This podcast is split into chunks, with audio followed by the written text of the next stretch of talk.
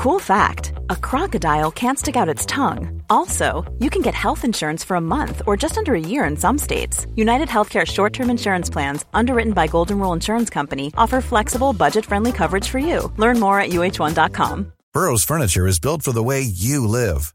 From ensuring easy assembly and disassembly to honoring highly requested new colors for their award winning seating, they always have their customers in mind. Their modular seating is made out of durable materials to last and grow with you. And with Burrow, you always get fast, free shipping. Get up to 60% off during Burrow's Memorial Day sale at burrow.com slash ACAST. That's burrow.com slash ACAST. burrow.com slash ACAST.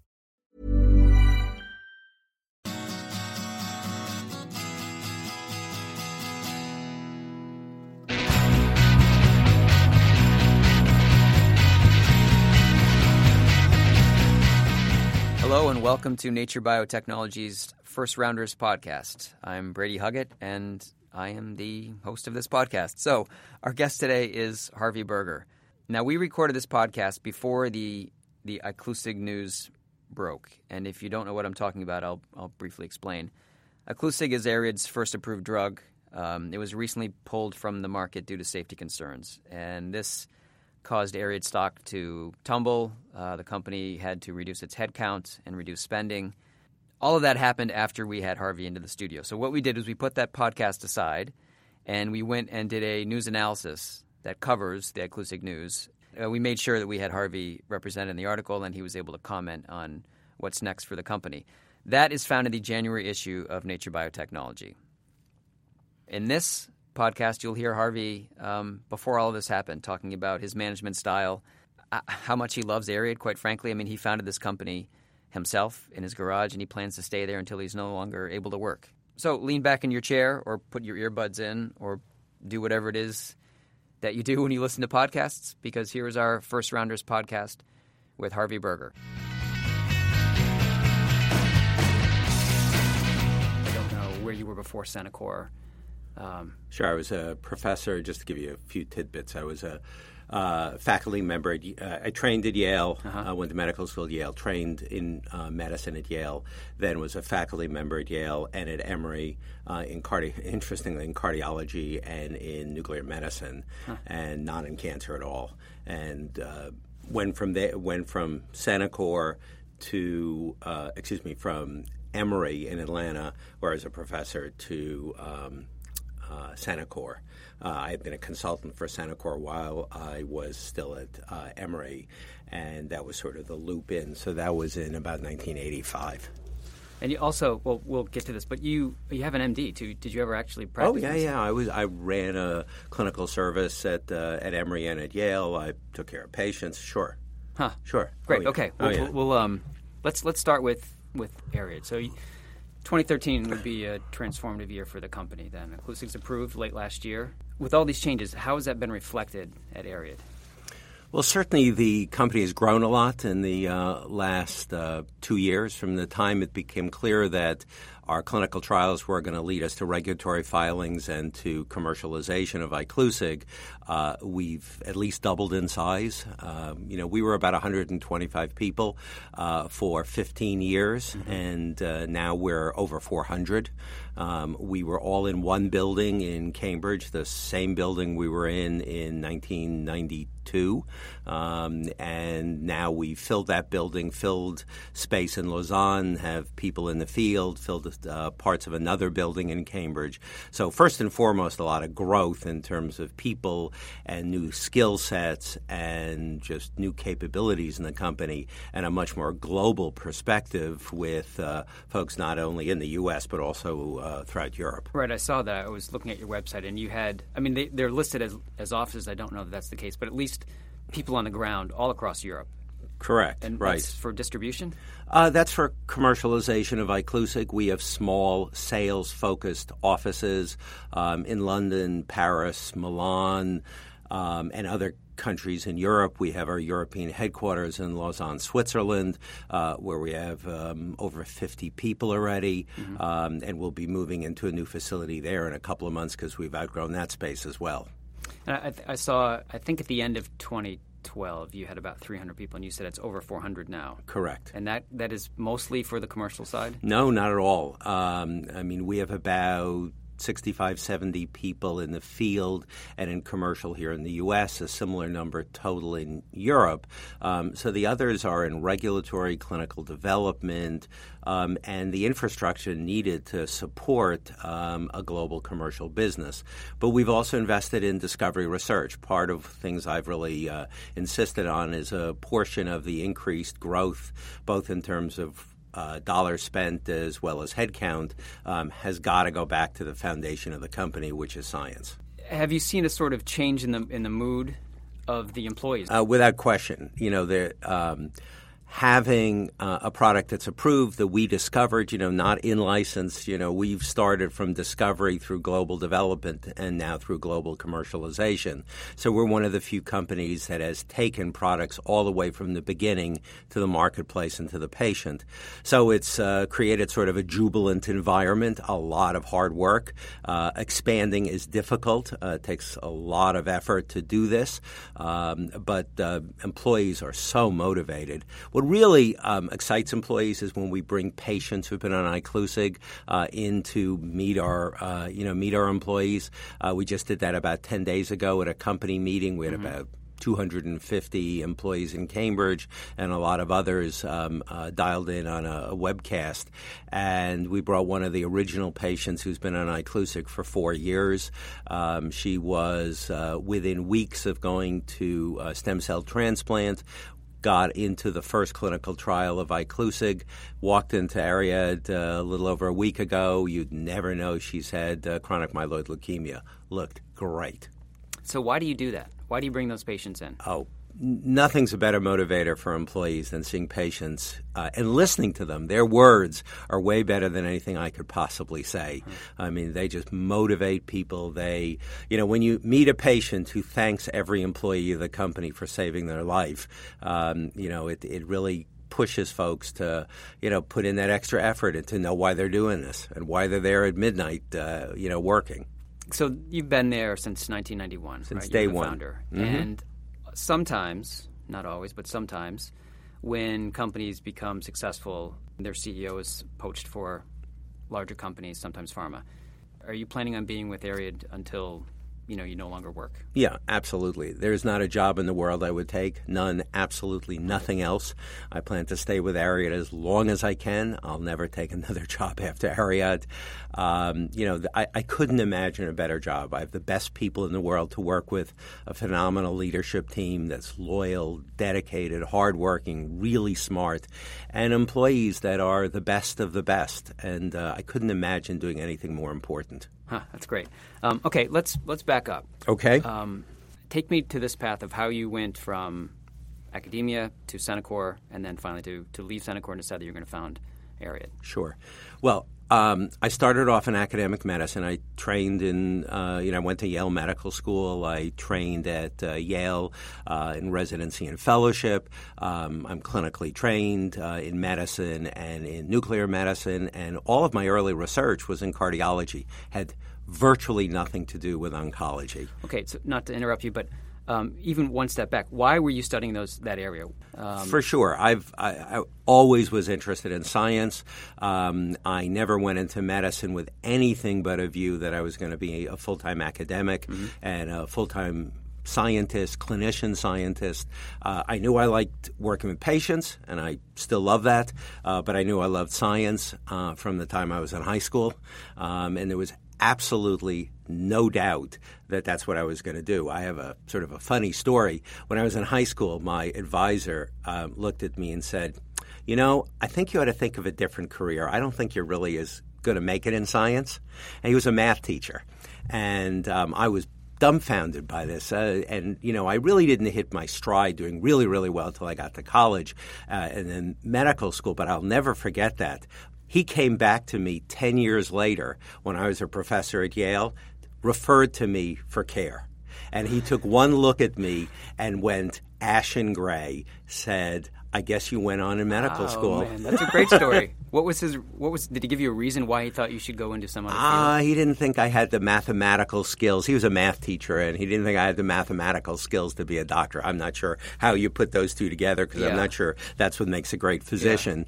Uh, but that was his bias. He tried to convince me to do something else, but uh, I didn't take his advice. It's it's funny how you know often you'll hear that some teacher pulled a student aside and said, "This is what you should do," and encouraged them. That was the opposite. This was absolutely the opposite. I think it probably was the first time I made up my mind to do something 180 degrees opposite of what somebody advised, and that's been a good lesson. You know, running a company, you get pushed into, uh, you know, by all sorts of people to Yeah. take the direction they think. If you follow that, you're not going to succeed. You've got to be able to take the orthogonal view and do things that folks say you can't do. Anyway, you're at Yale. So I'm at Yale. I was a faculty member at Yale. Then I went to uh, Emory. Um, huge cardiology program at Emory. At the time I was there was the uh, heyday of coronary angioplasty. In fact, Andreas Grüntzig, who discovered coronary angioplasty, balloon dilatation of coronary vessels, w- led the interventional program, and we worked closely together. I did a lot of work with hi- him and his team. Um, and so I was very interested in ischemic heart disease and uh, cardiovascular physiology and biochemistry, uh, developed various imaging methods to study ischemia uh, during exercise and other interventions, um, and became a consultant uh, for uh, Centocor um, in some of their antibody applications early on, one of which was in the cardiology space. And then one day I was uh, uh, asked by the chairman of uh, Centocor, Do you want to come work here? And I thought about it for a while, and I was really alone in making that decision because there were only a handful of full time tenured academic physicians who made that transition in the mid 80s. Today it's a lot easier, but in the mid 80s, that was really a tough decision. Thought about it for a while, decided to do it, um, never looked back.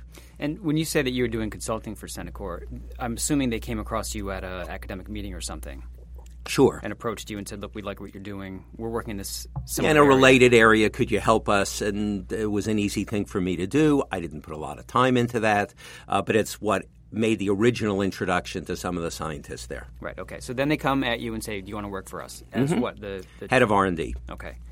You thought about it. Thought about it for a little while, but not very long. Um, figured that it was a great opportunity. This was the era of TPA, thrombolytics. Yep. Um, the whole biotech industry revolved in the mid 80s around the use of uh, thrombolytics like TPA. Um, that was right in the sweet spot of what I was interested in. Now, Centocor was going to develop a antibody that had uh, was the most potent antiplatelet antibody uh, developed, um, a antibody that inhibited uh, glycoprotein 2B3A, um, and that was one of the things that attracted me to going there. Um, I was able to bring my background in cardiology and clinical trials and research uh, to a company that was basically a diagnostics company at the time. Um, most of what Centocor had done to that time was develop cancer diagnostics. So that's the only link to cancer. I actually presented to an FDA panel the CA125 ovarian cancer uh, diagnostic and got it approved and still being used today. Uh, but what really got me interested was the possibility of developing the first antibody uh, for therapeutic use in cardiology, which we ultimately succeeded at, got approved, um, and along the way saw the opportunity to found Ariad. Okay. As you mentioned, not everyone was doing that at the time. So For how did you break it to the, the rest of the university? I went to my chairman and told him that I had this great opportunity, uh, that I wasn't uh, planning on doing this. I hadn't thought about it, but the opportunity arose. And um, while he and a lot of other folks thought, how are you going to leave a tenured faculty position to go to a company? Uh, and I said, look, this is a remarkable opportunity, and biotechnology was here to stay. Um, and for my own research interests, it fit very well. And I just decided I was going to do it. So I let him know. I let my department know, and I moved on in a couple of months. And you moved to Pennsylvania. Right, exactly. You know, it was a remarkable time. Um, biotechnology was in its infancy. There were only a couple of big companies us, Chiron, Cetus, Genentech. That was about it.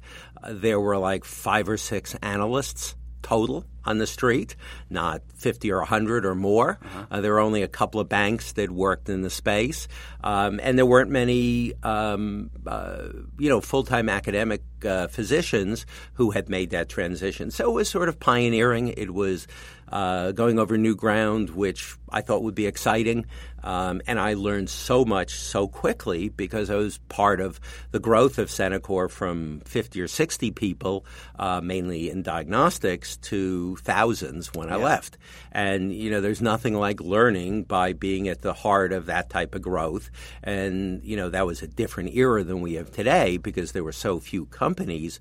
But I learned to do everything. I learned business. I learned finance. I learned how to run a large, diverse scientific organization, um, and was able to build on what I had practiced, you know, either in medicine or in science. I would assume that Centocor was actually a pretty small company when you joined it. And Very small. 50 people or so. Yeah, 50, 75, I forgot the exact number, but w- clearly under 100.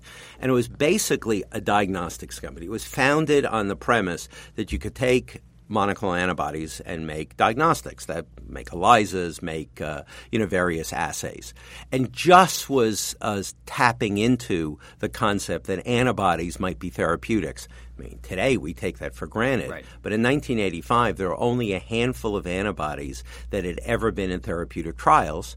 Um, most of them really didn't work, um, and there were only a few that really looked potent and potentially represented important new therapies. Um, so it was a very different era than today, where we take most all of that for granted. So, how many years at Centocor? Uh, seven or eight. Seven or 8 mm-hmm. Picked up all this knowledge, including the business side. Yeah, exactly. So how did you do that? Just by being part of management? Yeah, I was one of the three or four most senior people in the company. I was very close to the CEO and to the chairman. Uh, we worked uh, along with uh, one of the other senior business people. Three or four of us worked as a inseparable team. We were working together day and night, uh, all uh, you know, sleeves rolled up, whatever it took, we did it. And um, so, you know, you learn a lot very quickly. And I was always interested in that. I had run a development lab uh, with GE when I was at uh, Emory mm-hmm. on new instrumentation. So I had sort of a bent towards uh, commercial applications and development. That was sort of a good foundation. But I learned an immense amount in those years at Centocor and, and really credit uh, my colleagues and mentors for giving me sort of the fund and knowledge I needed to be able to found a company.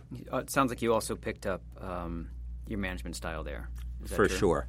I think it evolved. I mean, it clearly changed over time. You learn um, as you transition from being a physician to, uh, and a person taking care of patients to leading an organization that there are different skills that you need. In medicine, and I, I've said this often to physicians I've recruited. In medicine, you're taught to take 100% responsibility for everything related to your patient mm-hmm. because you're absolutely responsible for that patient's care. Even when you're not in the hospital, you have oversight of that patient. Well, you can't take that sort of approach when you're managing a large organization. And the concept of teamwork and program teams and different skill sets being brought to bigger science um, is what you learn over time, and it w- is what it takes to succeed in a company like Centocor or or an Ariad. And where in, in that setting, you then have to be um, very reliant upon outstanding collaborators who work, may work for you, but work tightly with you and their uh, colleagues to really build success. You can't be as a leader, certainly in a company like Ariad, but Centocor as well, you can't have your finger on every detail. You've got to build teamwork and trust uh, the capabilities of the senior people that you've hired, and hopefully smarter than you are. Was, was that something um, difficult to let go, though? That that desire to sort of control every aspect? Uh, it's hard to do because you're trained in medical school to do something different than what you ultimately have to do. Mm-hmm. But the only way to succeed, and I think it's something I, I pride myself on, um, is to make that transition. Um, and I think what speaks volumes about it, if you look at the management team at Ariad, the leadership team, half of the team has been with me for over 15 years. Hmm. Uh, head of research, Tim Clackson's been part of Ariad for 20 years. Chief Financial Officer, 12 or 13. Chief Patent Counsel, 20. You know, people, you know, a really great team that has grown up together and built the company. That's very hard to achieve. Okay, let's let's talk about um, how you left Centocor to found Ariad. So this is leaving a company that, when you got there, was somewhat successful already, at least on the diagnostic mm-hmm. side, but right. then had success with products, and now you're moving to an entity that has a lot longer runway ahead For sure. You. As you mentioned, you're very close to the CEO of Centocor. So how did you go to him and say, "Look, I'm actually going to found a company. It's going to be a cancer company on top of that. Well, at that time, it wasn't clear it was going to be a cancer company. It was going to be a signal transduction company, if you want to use that term. Mm-hmm. Um, his only question for me was uh, he only had two questions uh, uh, or two suggestions. Be sure you raise enough money, um, and secondly, don't make it antibodies. And I said, you know, I agree with the first, and it's completely orthogonal uh, from antibodies. It's going to be all small molecules. So I had decided that that Ariad would be small molecule, chemistry driven, molecular cell biology as the fundamental uh, core science as opposed to immunology, which was more the, the scientific basis for Centocor, and was going to have a major computational computer analysis approach to those disciplines. But why his advice on, on no antibodies for competitive reasons? Yeah, yeah. I mean, okay. you know, there were there were only two major antibody companies at the time, two or three, and the last thing he wanted, and I had no intention of of competing. I made it clear that wasn't yeah. what I wanted to do. I wasn't leaving to compete. I was leaving to do something totally different. Right. So his advice or suggestion was 100% consistent with what I believed and what I wanted. So you do it. You leave I it. went off and did it. I spent the first year uh, building Ariad uh, out of my home. Uh, in Philadelphia, uh, putting together the scientific advisory board. Just you? Me. Okay. One year, a full year, just me, nobody else, um, and started uh, putting together the details of the business plan, brought together some of the great scientists, uh, many of whom I'd known and worked with. Many were those who I was introduced to. A lot of them are still close to the company today. I can talk about that. Um, and with them over the year, we sort of coalesced around the basic strategy um, of uh, small molecule targeting of intracellular signaling targets. Um, and then I started towards the end of that year to bring in one or two employees. I brought in actually one person um, who was. Um, uh, uh, Manfred Weigele, who came from Hoffmann La Roche, uh, ran chemistry research at Roche, was one of the best chemists who understood biology. That was we take that for granted today. 20 years ago, that was hard to find. Um, and so Manfred joined me, and the two of us really then pulled together the next steps of the strategy and began hiring about a year into things. And hiring, hiring what? I mean, when did you decide that you needed to get a, a patent lawyer? If you did, when did you decide that you needed office space? Um, over that year, that was part of the planning. We then, I had raised um, a couple of million dollars of seed funding during the first year that kept us going, right. allowed me to do some licenses, mm-hmm. uh, sign up for some space, and you know do the basic things. Um, and then we went off and raised about forty-five million dollars uh, in a large private placement in early 1992. Mm-hmm. And with that, I signed a lease and started really hiring scientists and building out you know the first 50 people of the company, which were the scientists that were going to you know build on the uh, strategy that we put in place. So when you you said you were doing this for about a year by yourself out yes. of your home. That's Pennsylvania? Yes. And then somehow you got to Cambridge. Yeah, I mean, part of the question, uh, uh, part of the strategy was that I had to address was where do we put the company? Uh-huh. I had no, you know, family or loyalty to Pennsylvania. That's where I had worked. Uh, Philadelphia was a perfectly nice place, but did not have a big uh, infrastructure for biotechnology, especially yeah. when compared to um, to Boston and Cambridge. I had done some of my training at Mass General um, uh, clinically, and so I knew Boston well and Cambridge, and you know saw Biogen and Genzyme and other leading companies. So I made the decision to put it in Cambridge. Also, many of our academic scientific founders were Harvard faculty and MIT faculty, and it was clear they were going to be much more involved if it was a ten minute you know ride right. to the company as opposed to getting on a plane and coming to New York, Philadelphia, or wherever.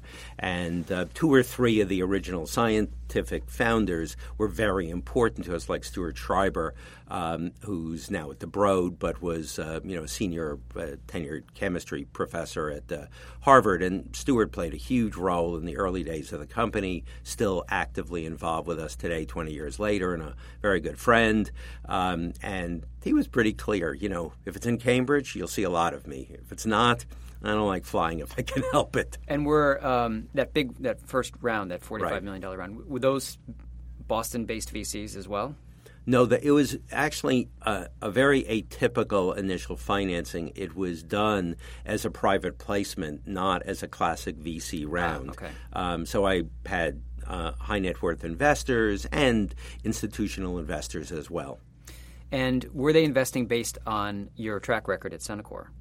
That was a big part of it. You know, I led the development of ReoPro and Remicade, um, got CA 125 approved. Uh, Centocor was one of the top tier biotech companies of the time. Um, that coupled, I think, with the new strategy, it was really different. I mean, small a biotech company um, that's focused on small molecule drug discovery and computational methods um, as opposed to screening and um, molecular cell biology. There was virtually, you know, few, if any, other mm-hmm. uh, companies like that. Um, and the scientific founders from academia were pretty remarkable. I mean, in addition to Stuart, uh, David Baltimore, George Pilati, Bob Lefkowitz, um, Ralph Snyderman, uh, Rick Klausner. I mean, a really great group of scientists, Jim Rothman, um, who were immensely helpful. And, I, you know, their reputation and their commitment to the company and their insights coupled with uh, our team and the new area, I think all together created the opportunity. Um, you know, this this company is literally built from scratch. You haven't in licensed anything. Correct. Um, was that the plan from the get go?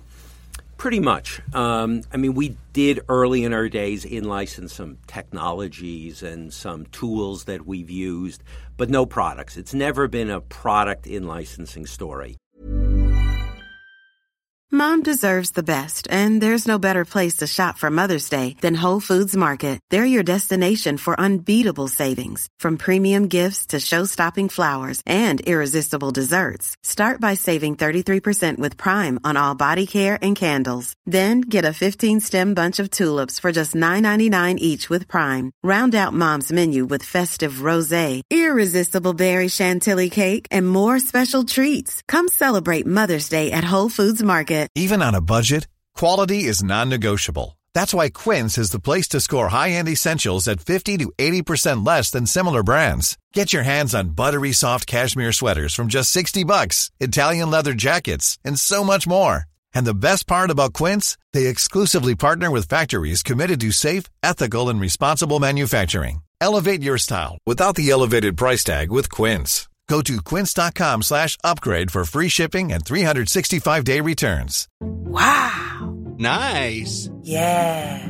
What you're hearing are the sounds of people everywhere putting on Bombas socks, underwear, and T-shirts made from absurdly soft materials that feel like plush clouds. Yeah, that plush. And the best part? For every item you purchase, Bombas donates another to someone facing homelessness. Bombas. Big comfort for everyone. Go to bombas.com slash ACAST and use code ACAST for 20% off your first purchase. That's bombas.com slash ACAST. Code ACAST.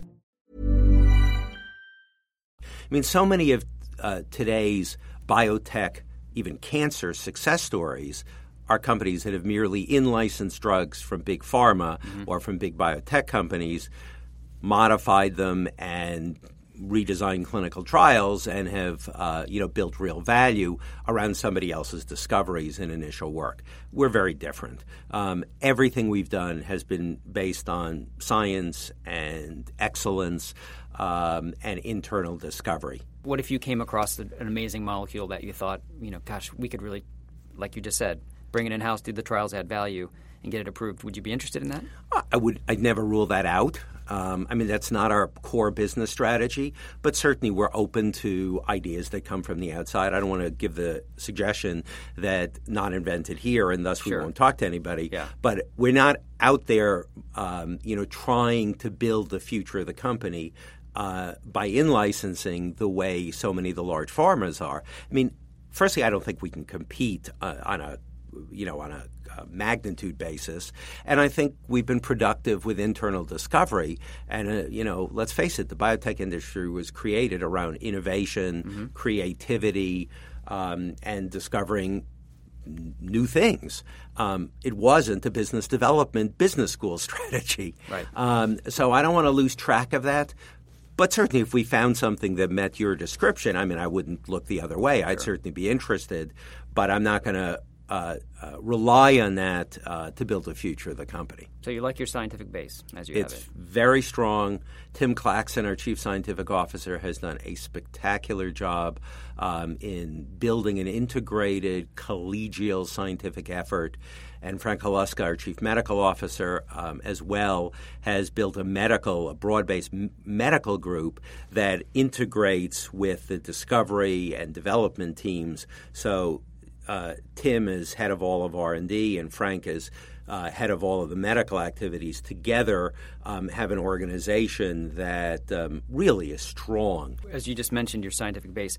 Uh, we just I just had George Yancopoulos in here, and when we were talking about Regeneron, and he sort of said something similar. He said that you know the scientific base at Regeneron's been there for 20 years. Those people have worked together, and very few have left. So the brain power that they've accumulated is is retained. Exactly. You feel the same at Ariad. Identical. I, there are a lot of similarities between George's view of Regeneron and what we've done at Ariad. I mean, I think Ariad and Regeneron, although Regeneron's much bigger and has more of a protein focus, but put that aside, mm-hmm. the basic foundations and strategies of building the best science, a long term, loyal, dedicated, really cutting edge scientific group common between those two companies and I, you know, we started about the same year. Um, we, you know, both are doing things today a little differently than when we started 20 years ago. But the, the fundamental concept is a scientific foundation that you keep building on is an invaluable asset, and it gets more valuable every year. so let's let's talk about Iclusig. Okay. Um, how was it discovered? And it had a pretty short span before it was actually approved. You got approval, I think, three months early or something like Correct. that. And I think um, I don't have third quarter data. Probably no one does. Maybe you do. But first half of the year, it's brought in 20 million or something. Correct. And I've seen um, estimates that by maybe 2017 it'll hit blockbuster status. They they think. Um, you know, we've, uh, again, as part of our scientific foundation, we've published the whole discovery in Cancer Cell, um, a detailed story of how the drug was discovered um, and, and its basic biology. But it was discovered using structure based drug design. We never screened a library. We don't screen libraries as a, you know, large uh, libraries to find hits. We do everything using computational methods um, and very sophisticated organic and medicinal chemistry. Um, same applies for Iclusig. We figured out early on that the key to an, um a last generation BCR-ABL inhibitor would be its ability to potently inhibit the one mutation that no other drug has been successful against, and that's T315I. It's a mutation that's quite common and that's completely resistant to all the available medicines. So we started there. It had to be effective against that. And then we found that if you can potently inhibit the T315I mutation, which requires a triple bond in the middle of the um, in the middle of the molecule, that you can then design the rest of the molecule to be potent against the other mutations. Um, and then we did a mutagenesis screen to try to induce millions and millions of potential um, perturbations on the structure um, uh, randomly, no bias, and then tested each of the drugs that are um, that are available. The first generation imatinib, second generation medicines, dasatinib and nilotinib, and then ponatinib, which is Iclusig. Mm-hmm. And what we found is that with each of the others, resistance mutants grow out, but at 40 nanomolar concentration in vitro, nothing grows out whatsoever with ponatinib. We learned early that we can achieve far greater than that concentration in vivo in patients by a lot, and then that told us that we had a pan BCR-ABL inhibitor. And that's really the key set of characteristics that uh, that um, has propelled Iclusig forward, and is why it has the sort of results it does in uh, um, in resistant intolerance CML and ALL, and I think that'll translate down the road into similar types of results with uh, frontline CML use as well. Um, I think that this was a surprise to you. It, it, certainly seemed like it was to outsiders. But the black box warning on the approval was that a surprise for Ariad? Well, we really didn't know about that direction until the very late uh, stages of the regulatory review. Um, and uh, you know it, it, it came from the FDA. Mm-hmm. Bear in mind that in Europe there's no boxed warning. Right. Label looks completely different in terms of those sort of warnings. Um, you know, uh, the thing we don't know. Um, because we didn't run a randomized trial, so there isn't a comparator. Um, what the baseline rate of these sort of events are in um, older cancer patients, and you know, does the drug is the drug at all causative? We don't think so, um, but it's impossible to prove unequivocally until you have data from a randomized trial. Now, the frontline EPIC trial will get us um, most of those answers. Now, those patients are younger and earlier in their disease course, uh, but uh, will give us uh, a lot of the information we need uh, because of the uh, comparator group, which is Gleevec. Right. Um, and uh, so, yes, it was a surprise uh, until close to the very end. Um, but, you know, in real world practice, I think um, it has had very little impact, if any, on uptake or utilization of Iclusig. You know, cancer doctors are accustomed to lots of uh, safety warnings. Um, there are a lot of tyrosine kinase inhibitors with boxed warnings. There are, um, you know, lots of compounds, you know, in the field that have these sort of warnings. So, I, you know, I think the efficacy drives the utilization. Right. We don't minimize the side effects or the box but it's been our f- impression in the field that the uh, that physicians focus f- in cancer first and foremost on the efficacy and on the potency and the depth and durability of response, which are really unbeatable mm-hmm. with Iclusig. Um, and so I think that's what drives the utilization. And as you pointed out, we're doing really well uh, relative to consensus in the first half of the year. Uh, we're going to do well in the third quarter. And uh, you know, the the medicine has been very well accepted and, and adopted by uh, physicians. Right. I was going to ask if you thought if that was going to affect uptake at all. It doesn't seem like it has. And, and we've really seen nothing uh, in commercial use uh, that's at all at all concerning. Nothing in commercial use. Nothing from what we've heard in any of the trials. Just nothing. Um, and so I, I think physicians are um, you know, are aware of it, but are um, um, not being um, stopped from in you know from utilizing Iclusig. It's really gone well. The the uptake, adoption in the second line um, adoption after failure of just Gleevec or certainly uh, second generation medicines, adoption by uh, the community physicians has been great. I mean, that's what's driving the commercialization. Yeah. It's not as if the drug's only being used in blast phase patients by, you know, a handful of academic professors. Nothing could be further from the truth. You know, a major portion of the use is pure second line being prescribed by community physicians. That's what you want. And 113 is where now? Phase two? That's about to start its registration trial in a couple of weeks. And how's that going? It's ready to go. I mean, the we're going to present uh, uh, results of the uh, phase one and phase two trial uh, in the next couple of days at the European Society of um, Medical Oncology meeting in Amsterdam, uh, and right after that, we're going to uh, be kicking off the registrational trial for resistant and intolerant um, ALK positive lung cancer patients. And below that in your pipeline? We haven't really talked about anything that's not in the clinic yet. Sort of a, you know, we have several additional programs that are like Iclusig, like 113, uh, that are highly targeted pan inhibitors of oncogenic drivers. So it, we have a, a, very clear focus, just like BCR-ABL is mm-hmm. clearly the driver for CML, and ALK is clearly the driver for the subset of lung cancer, um, we see similar opportunities for pan inhibitors of other oncogenic drivers, and that's what the next two products will be. Uh, I wanted to ask about two things that uh, you would probably consider these obstacles in Ariad's history. One was the patent fight with Amgen and Lilly over at 516. And um, can you talk about what that was like for the, the company at the time? It was rather, I mean, for not in not in the world, but for the biotech sector, that was sort of high profile. Yeah, it was very unusual to take on a big company, Lilly. Um, uh, we got pretty close. Uh, you know, it was over the um, methods of treatment uh, by inhibiting NF kappa B uh, work that originated from David Baltimore's lab. Uh, was one of the key discoverers of mm-hmm. uh, NF kappa B many years ago.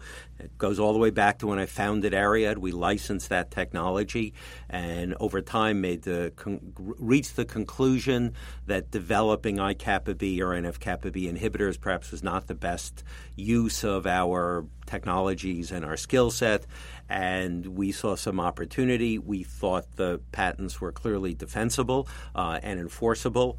Uh, got a judgment in our favor at the uh, federal, uh, uh, both uh, well at the dist- at the federal court in Massachusetts. It went to the uh, federal circuit, um, and we got pretty far along there, and eventually reached the point that um, it was probably too hard a battle to keep fighting. I would have had to go to the Supreme Court as the next step, and um, we just didn't think that was a good good use of our resources. Yeah, Very exactly. costly. Uh, the second thing, I, I, can't remember. I think this was in 2008. Ariad lost four directors. Can you talk about how you handled that internally, both with your with your staff and then maybe how you addressed it with investors? Well, um, I and the the other half of the board vehemently disagreed with the position that they took. Um, to this day, I think their view was wrong, mm-hmm. um, and I think history has shown probably that that was the that was right, given mm-hmm. how well the company has done in the last five years. Um, it was a very difficult time. The key to dealing with it, and the reason I think I'm still in my job today, is we dealt with it head on. We we didn't hide behind lawyers or fear or not wanting to deal with it. When they went public with their views, uh, then that was on a Friday afternoon. On Monday morning, I did a, um, an investor webcast, responded to all of the allegations point by point, was absolutely open and willing to deal with the issues. And then I took questions from any investors and any analysts for as long as they wanted and dealt with it head on, and the stock went up. Really, that day? That day. By being willing to confront it and not hide behind, um, you know, it's too hard. It's you shouldn't talk about it. Hope it goes away. Mm-hmm. I didn't think that was the right answer. You got to stand up for what you believe in and what you think's right. Especially in this case, they were really wrong, um, and I dealt with it. And our the board supported that. Um, our major investors supported it. The, it was critical for the company. Employees had to hear me stand up for the company um, and stand up for what everybody was working on. Right. And it was a really positive day. And from that day on, it was behind us, so gone. It's safe to say that they had a different idea of what the direction should be for the company than you did. And the other directors, yes. Yeah, I, the details I don't really want to get into at this point uh, because I don't even remember all of them sure. at this point. It's about five years ago. But the big picture, that's a good description. Um, with the benefit of hindsight, I think you know the strategy and direction we've taken is a good one. Right. We've kept our eye on building shareholder value, very important. If a CEO ever loses track of that, they don't really have a good future.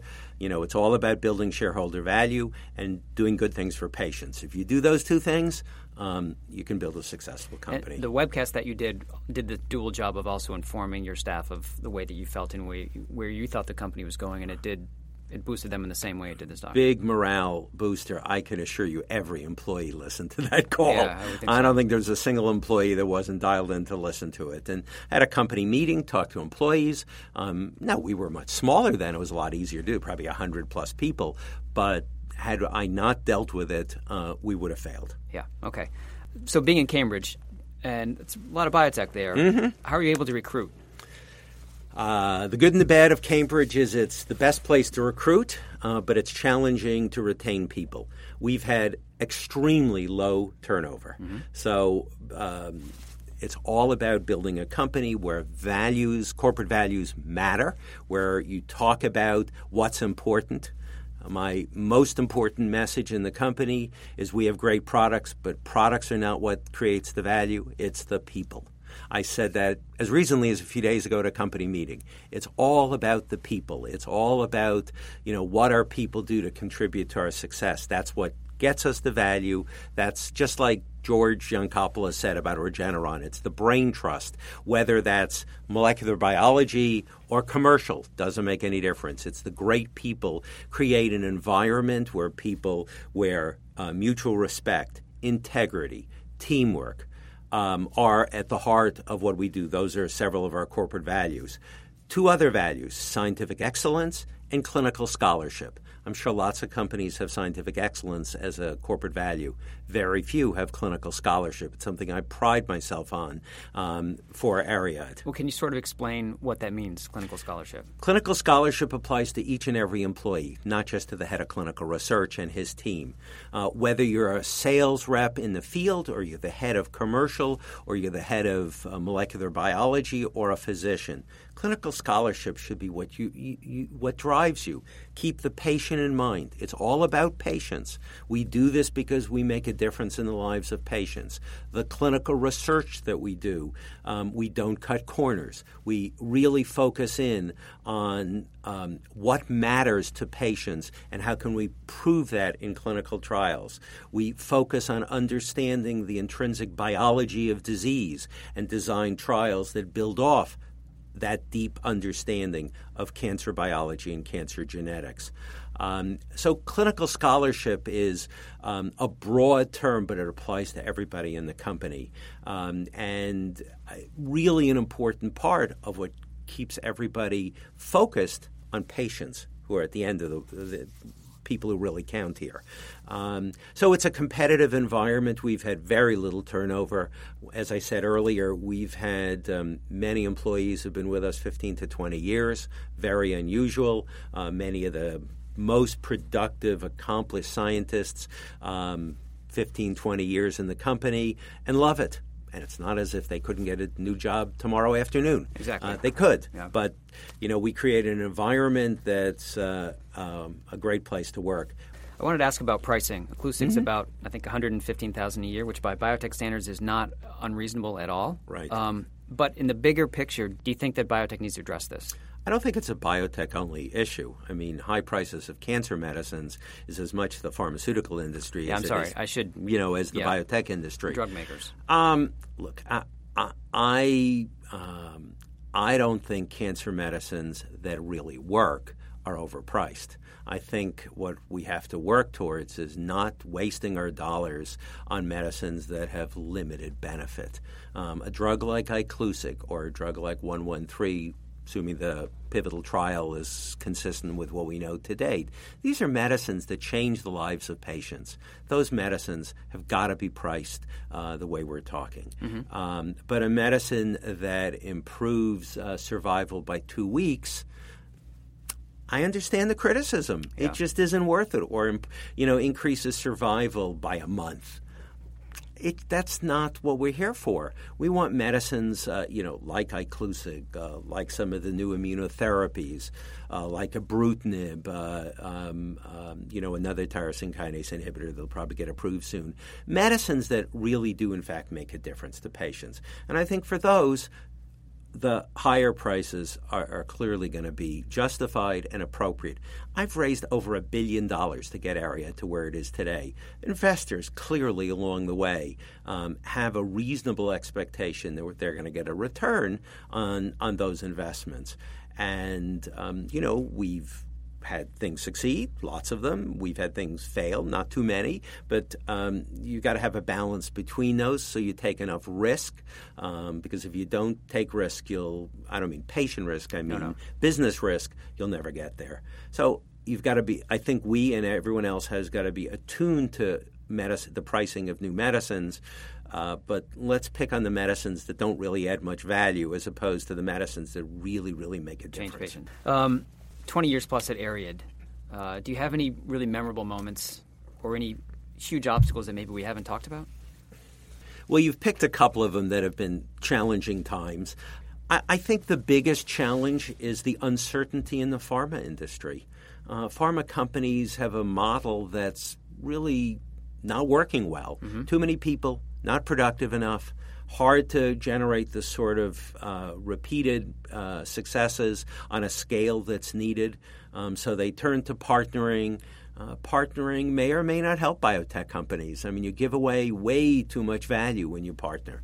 Um, and uh, so I think one of our biggest challenges and the thing that's worried me the most is the uncertainty and the evolving uh, backdrop of the pharmaceutical industry. The industry we see today is not what we saw five years ago, and I guarantee you won't be the industry we see in five years. That reminds me, I can't believe I almost forgot to ask you this question, but that's a big part of Ariad's story, yeah? Is you have full rights to Iclusig and and 113 and everything other than uh. And um, complete worldwide. And that's your plan going forward, yeah? Without question. We're, you know, in the U.S., we are in Europe. We've launched. Uh, we're doing the same thing in Japan. We have a team that'll be in Japan next week um, at the or the week after at the Japanese uh, hematology meetings. Um, we are running trials in Japan. We're uh, building a, a, business in Japan, um, hiring a general manager of Ariad Japan mm-hmm. Um, to do what we did in Lausanne, but in Tokyo. So worldwide perspective. And do you feel like um, if let's say that I'm starting a company myself today, that's the way that I should do it? If you have the patience and the perseverance and medicines that are good enough, yes. The challenge is that all of those. You can't expect to do that in five years. Yeah. You can't do it with a marginal medicine. And, you know, marginal is in the eyes of the beholder, mm-hmm. but it that which is not marginal, uh, Iclusig, for example. I mean, there was no question we could rely on phase one, early phase one and two data to plan two years in advance that we could get that drug approved. That's not always the case. Mm-hmm. Um, so it's it's the best way to build value, but it's by far the hardest. Yeah, risky, I guess. Risky and very hard to do. Hmm given your background, okay, your um, your brain power, your drive, etc., you could have gone just about any way. You could have been an MD. You could have stayed in academic research, and you went into industry. It sounds like you feel like you made the right decision. Do you ever wonder what those other lives would have been like? What if you'd been an MD for life? Um, I thought of that. You know, I, I've often wondered what happens if I had just gone in academia, been a department chairman or a dean or who knows what down the road. I mean, I probably would have had a very fulfilling life there as well. Um, I always view myself still as an MD. Mm-hmm. I never give that up because I think about problems with a medical, I mean, a full medical perspective. Um, you know, when I really practiced medicine, I wasn't just somebody who went to medical school and then gave it up. Um, I, I, made a great decision. I suspect I could have had a great life doing other things as well because I'm very motivated. I'm dedicated to what I do.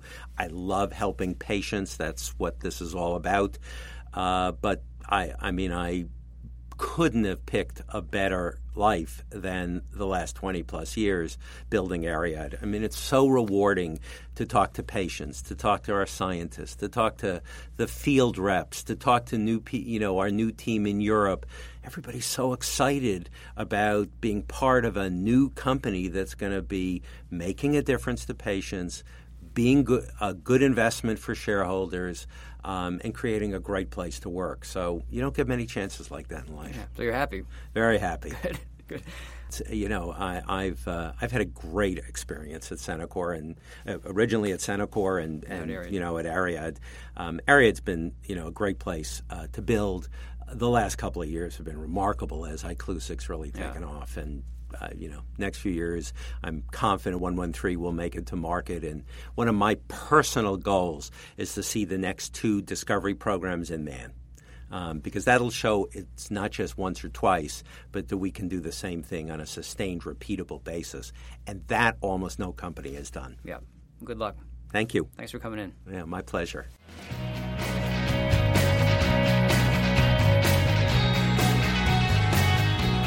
Okay, that's it. I'd like to thank Harvey Berger for coming into our studios.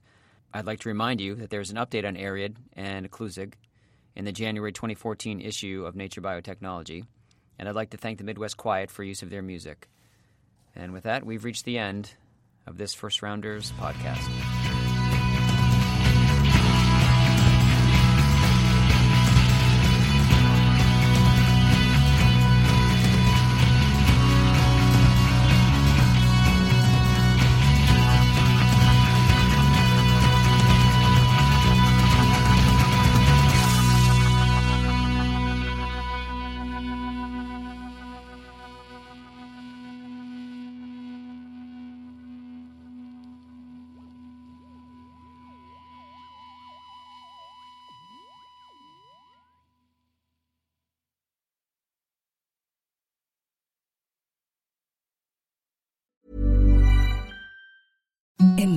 Softest sheets you've ever felt. Now imagine them getting even softer over time. That's what you'll feel with Bowl and Branch's organic cotton sheets. In a recent customer survey, 96% replied that Bowl and Branch sheets get softer with every wash. Start getting your best night's sleep in these sheets that get softer and softer for years to come. Try their sheets with a 30-night guarantee. Plus, get 15% off your first order at bowlandbranch.com. Code BUTTERY. Exclusions apply. See site for details. Hi, I'm Daniel, founder of Pretty Litter. Cats and cat owners deserve better than any old-fashioned litter. That's why I teamed up with scientists and veterinarians to create Pretty Litter. Its innovative crystal formula has superior odor control and weighs up to 80% less than clay litter. Pretty Litter even monitors health by changing colors to help detect early signs of potential illness. It's the world's smartest kitty litter. Go to prettylitter.com and use code ACAST for 20% off your first order and a free cat toy. Terms and conditions apply. See site for details. When you make decisions for your company, you look for the no brainers. And if you have a lot of mailing to do, stamps.com is the ultimate no brainer. It streamlines your processes to make your business more efficient, which makes you less busy.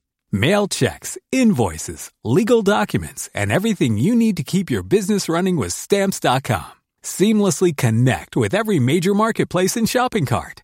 Schedule package pickups and see your cheapest and fastest shipping options from different carriers. With rates up to 89% off USPS and UPS rates. And with the Stamps.com mobile app, you can take care of mailing and shipping wherever you are. Make the same no-brainer decision as over 1 million other businesses with stamps.com. Sign up with code program for a 4-week trial plus free postage and a free digital scale. No long-term commitments or contracts.